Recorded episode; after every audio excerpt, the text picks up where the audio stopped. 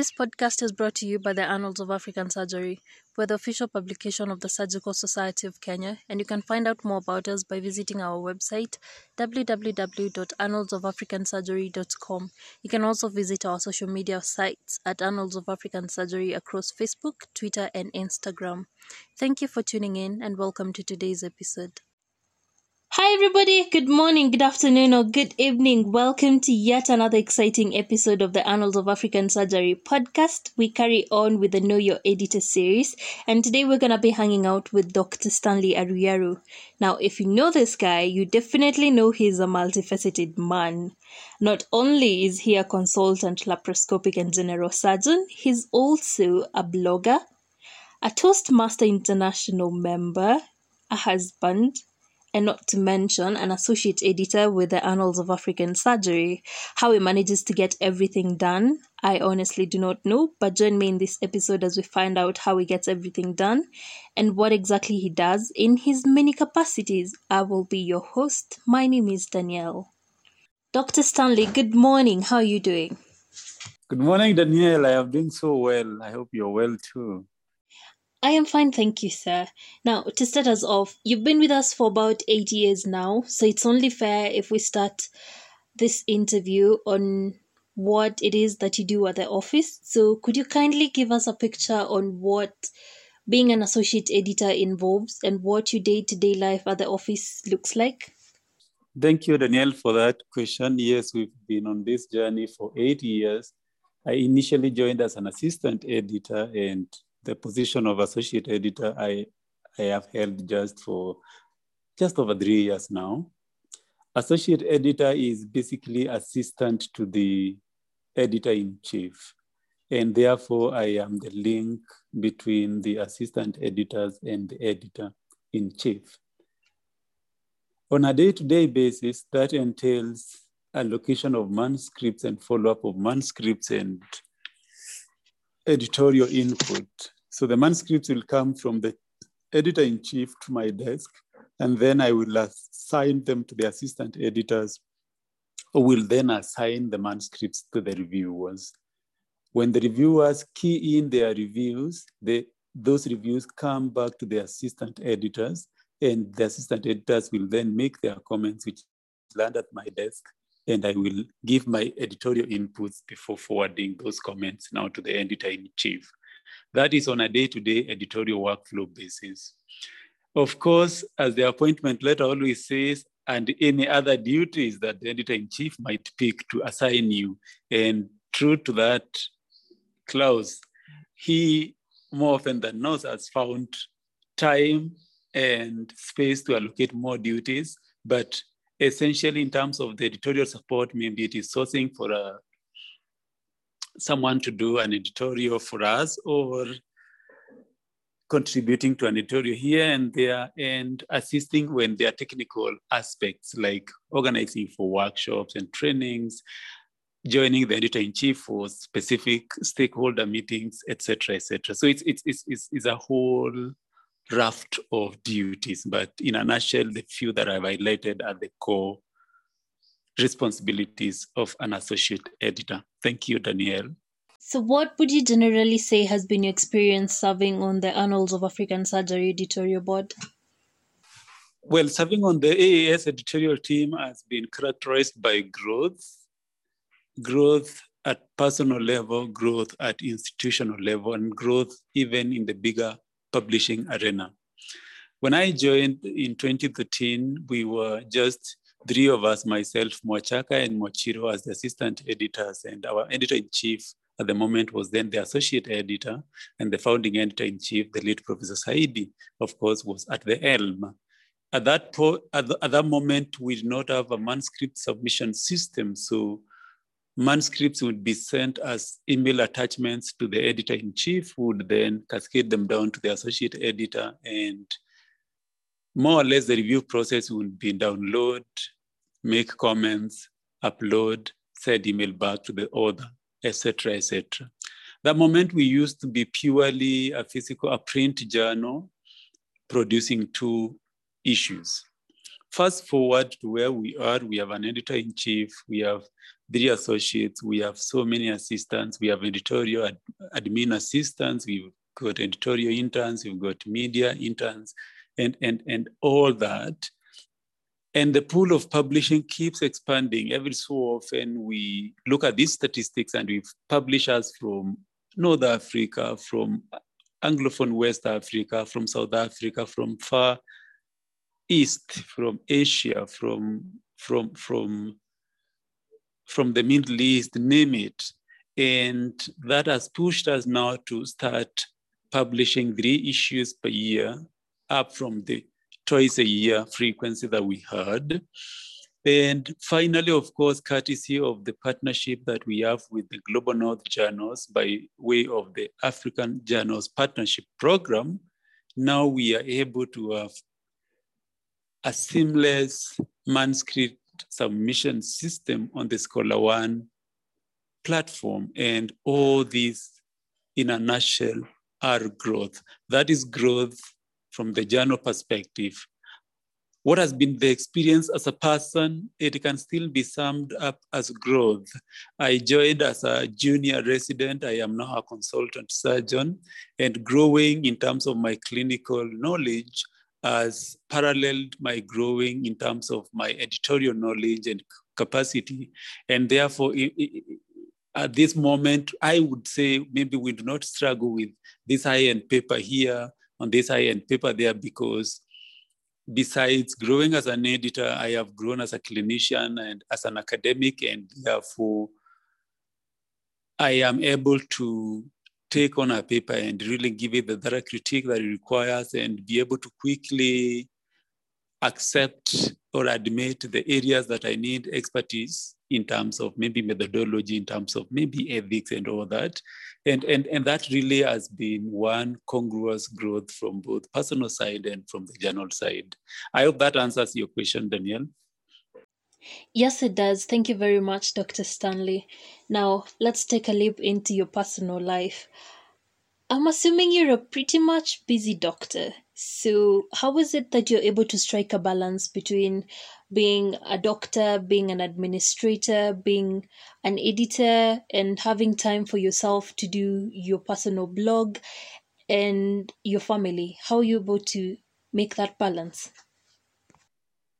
Oh, that's a hard question, Danielle. I am yet to get the point where I will say I have a perfect balance. Occasionally, occasionally one side suffers, but essentially what I have tried and that seems to be working is to block time in advance so that most of the time you will see my Mondays are dedicated to journal work and to Toastmasters. Toastmasters is an international public speaking and leadership organization that I'm deeply involved with in terms of you know my own personal growth and in terms of leadership. And now here is the general work that i must do. And as such i try to just block monday to journal work and to toastmasters work. And i will start the morning by having a to-do list. And the first two items on my monday is usually clear the aas in tray and clear pending Toastmasters work.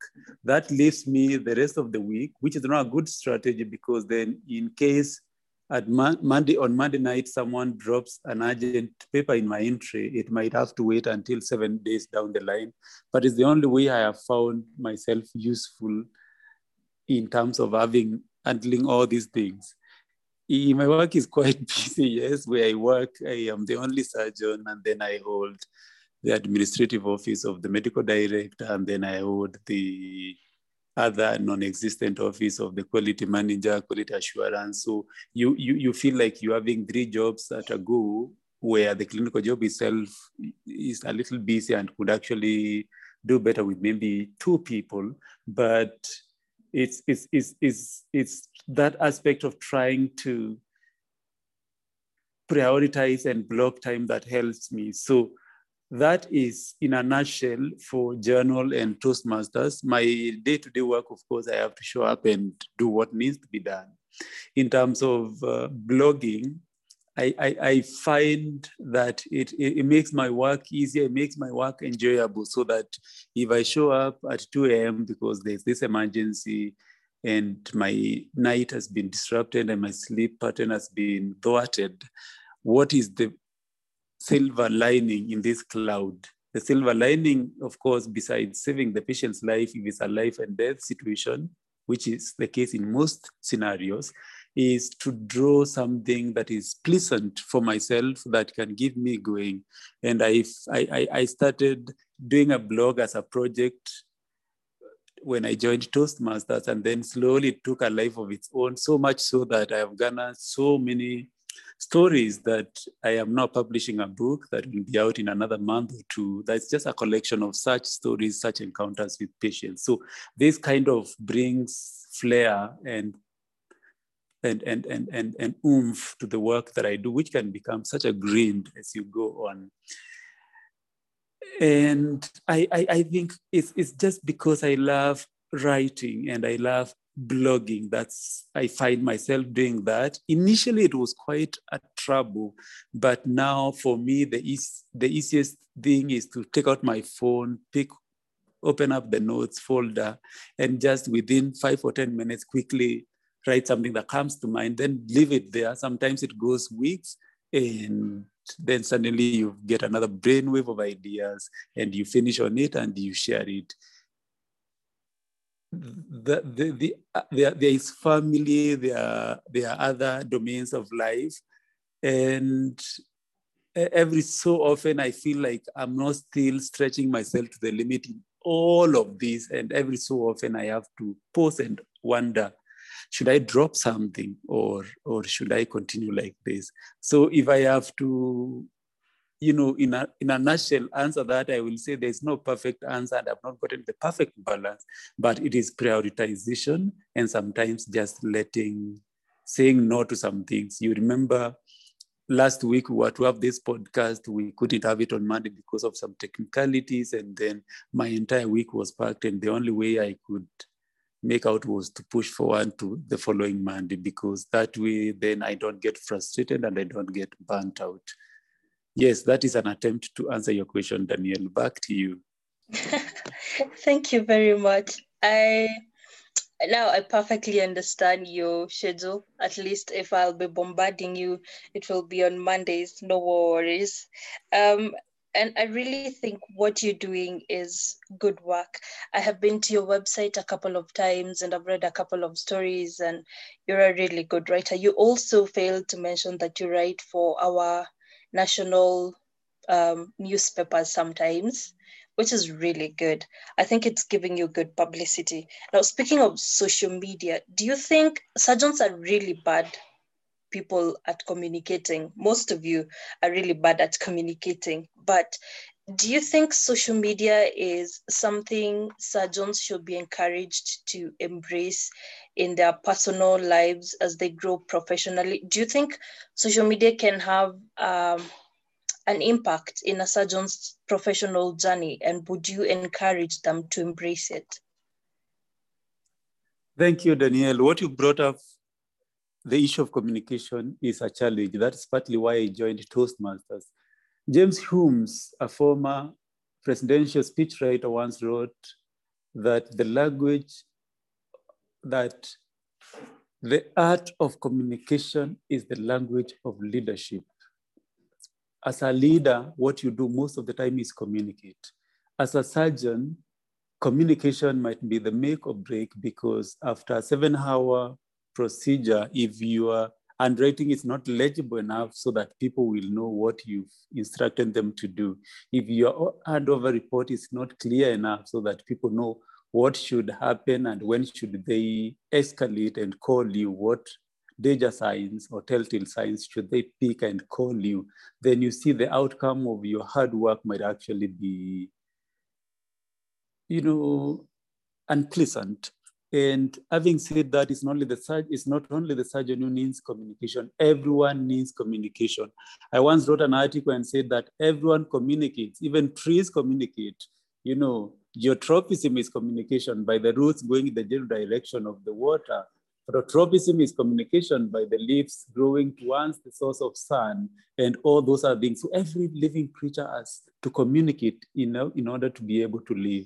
And communication is vitally important for surgeons, for doctors, for, for healthcare providers, for healthcare managers, name them. The, the biggest challenge as a surgeon in communicating is trying to temper patients' expectations, especially before a major surgery, before a high risk surgery, unless you are very clear on what are you going in for, your expectations are going to be divergent, and therefore the satisfaction of the client, of course, is going to be suboptimal. Coming to social media, you know, social media is here to stay in my thoughts, and these are not expert opinion, these are just personal thoughts. And therefore, whether you embrace it or not, it's gonna be here. As a former senior colleague mentioned in a workshop some years back, it's like the rain. You don't have to be in the rain if you're not interested, but at least you can draw the curtain and open the windows and look and see that it is raining. That way you will know that that road is flooding and I don't, I, am not going to use this road. So social media is the same. It, it, it looks a little, you know, millennial generation kind of, uh, of, of lifestyle, but it, I think it's part of agility. When you look at senior colleagues who trained half a century back at the, at the, at the, at the independent hour of our country, those times they did not have all these prosthetics that you're having for orthopedics, all these implants. Fractures were managed conservatively. If those people decided, I'm not being agile, I'm not going to take on any new technology, they would have been redundant a long time ago. So when it comes to communication and uh, interpersonal skills and uh, and, and, and, and publicity or PR, then now social media becomes becomes part and parcel of what before was maybe pull out in the in the in the in the telephone directories or or newspapers or magazines or something like that. So social media for me is is the opium of the masses at the moment, and we can embrace it or or we can embrace it. I don't think there are two ways about it. Now, social media is varied. Social media is varied, and different people have different ways of relating with the public. If you're secretive and you don't like to share a lot of information that is private to you, like myself and others, you might find your engagement in social media a little constrained. But the platforms are, are, are different. If you're on LinkedIn, it's a purely professional social media, and therefore this would be a fantastic networking opportunity. Being on LinkedIn is like being on an international conference, maybe once a year if you're on LinkedIn throughout that year. And for sure, any senior colleague, however unyouthful they feel, or however senior citizens they feel they are, could always gain some mileage by belonging to LinkedIn, for example. Facebook, I guess, cuts across age groups. Twitter, I guess, has got its different category. And now Instagram looks a little more youthful, a little more of pictorial and image communication. And that is where, even as a person, I find myself really, really having struggles to fit in. Having said all this, social media comes with its own challenges, which is not within the breadth and depth of what I'm speaking about. And what I've seen slowly creeping in is the possibility that the medical ethics could be breached where suddenly surgeons start advertising themselves on social media. So you have a fracture, you take a photo before, you take a photo after, and you post it on Instagram. And who is on Instagram is not a colleague. And therefore, these are lay people. The more you post good images, the more you might appear as the cool doctor. Same goes for maybe our colleagues in plastic surgery, uh, among, among many others. So I, I do not know, I don't want to be a prophet of doom, but this would be an interesting space to watch and see how that unfolds. But for sure, that is the one challenge. The second challenge is, of course, where now patients start interacting with you on social media platforms and suddenly the professional lines start getting blurred. And I think that, that these, these are hot topics that you find in various societies being discussed day in, day out. There's a webinar that was conducted, I think in 2019 or early 2020 by the American College of Surgeons, a certain committee, I think the social media committee, that spoke about the surgeon and social media. They addressed so many issues, and I would really invite my colleagues who are interested to watch that recording. It was it had such insightful information. In a nutshell, I think for me, the tagline I, I, I, go with is I imagine what is the highest moral ground I will ever stand on this earth in my lifetime.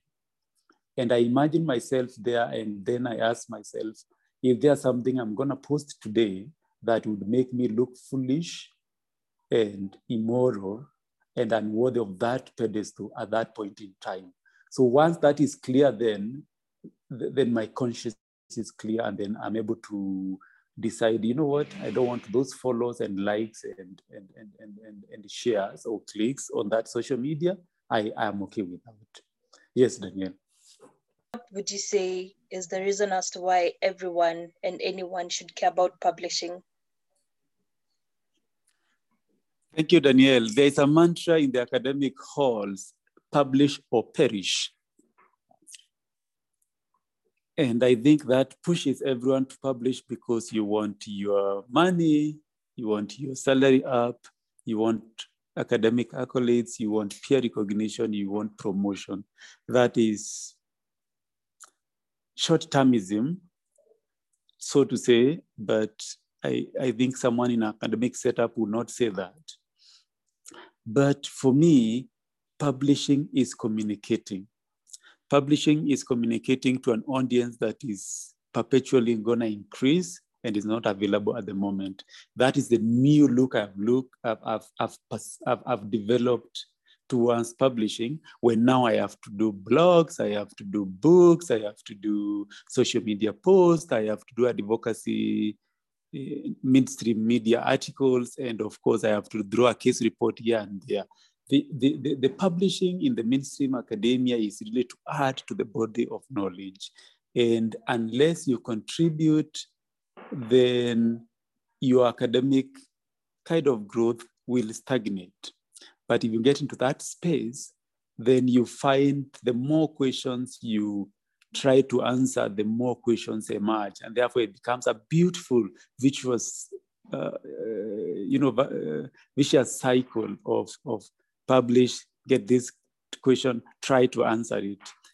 When you come to the other side, you're writing newspapers and you're writing blogs and all that, you, you look at how can I publish this knowledge that I have that is scientific to the multitudes of people who have got no inclination to science at all.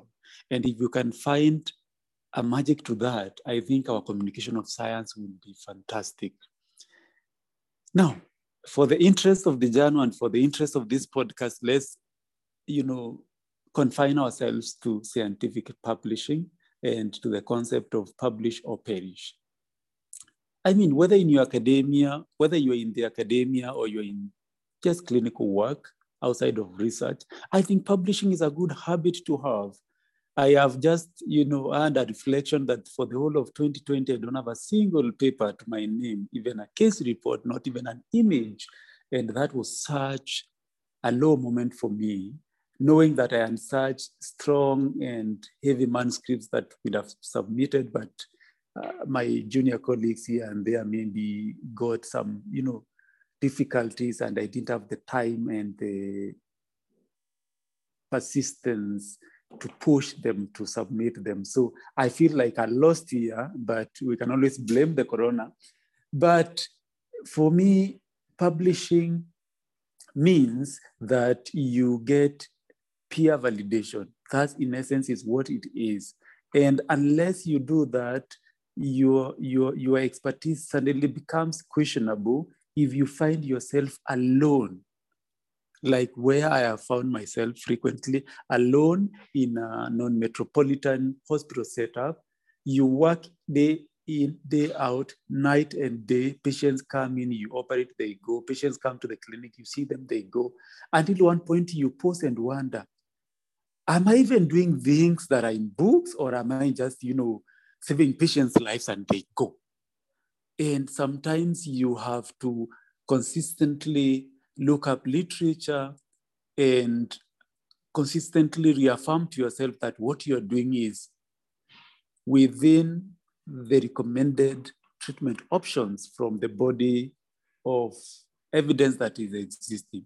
Now, when you put yourself in that frame of mind and always look at every single patient you are treating as a case worthy publishing, as a case worthy sharing with a colleague, then suddenly you will find yourself refreshing. What is the latest guideline on this? What is the latest cutoff of this screening for this cancer? What is the latest evidence on this intervention in this group of patients? And every so often you find something new.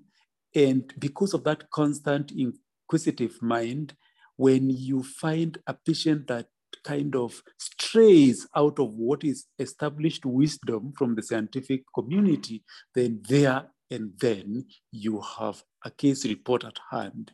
So publishing is something to be looked up to and and and and maintained. And I think the same way we are always doing seminars and workshops and CME meetings to get our licenses renewed because you have accumulated enough CPD points. It's the same way we can look at maybe do a case report once a year, maybe do one publication once a year. There are so many things you can do, even when you're not in an academic setup. You can do a case report, you can do case series, you can analyze a data set, you can draw an opinion article, you can do a rebuttal letter to the editor when you're contesting a certain publication, and the opportunities are, are, are limitless.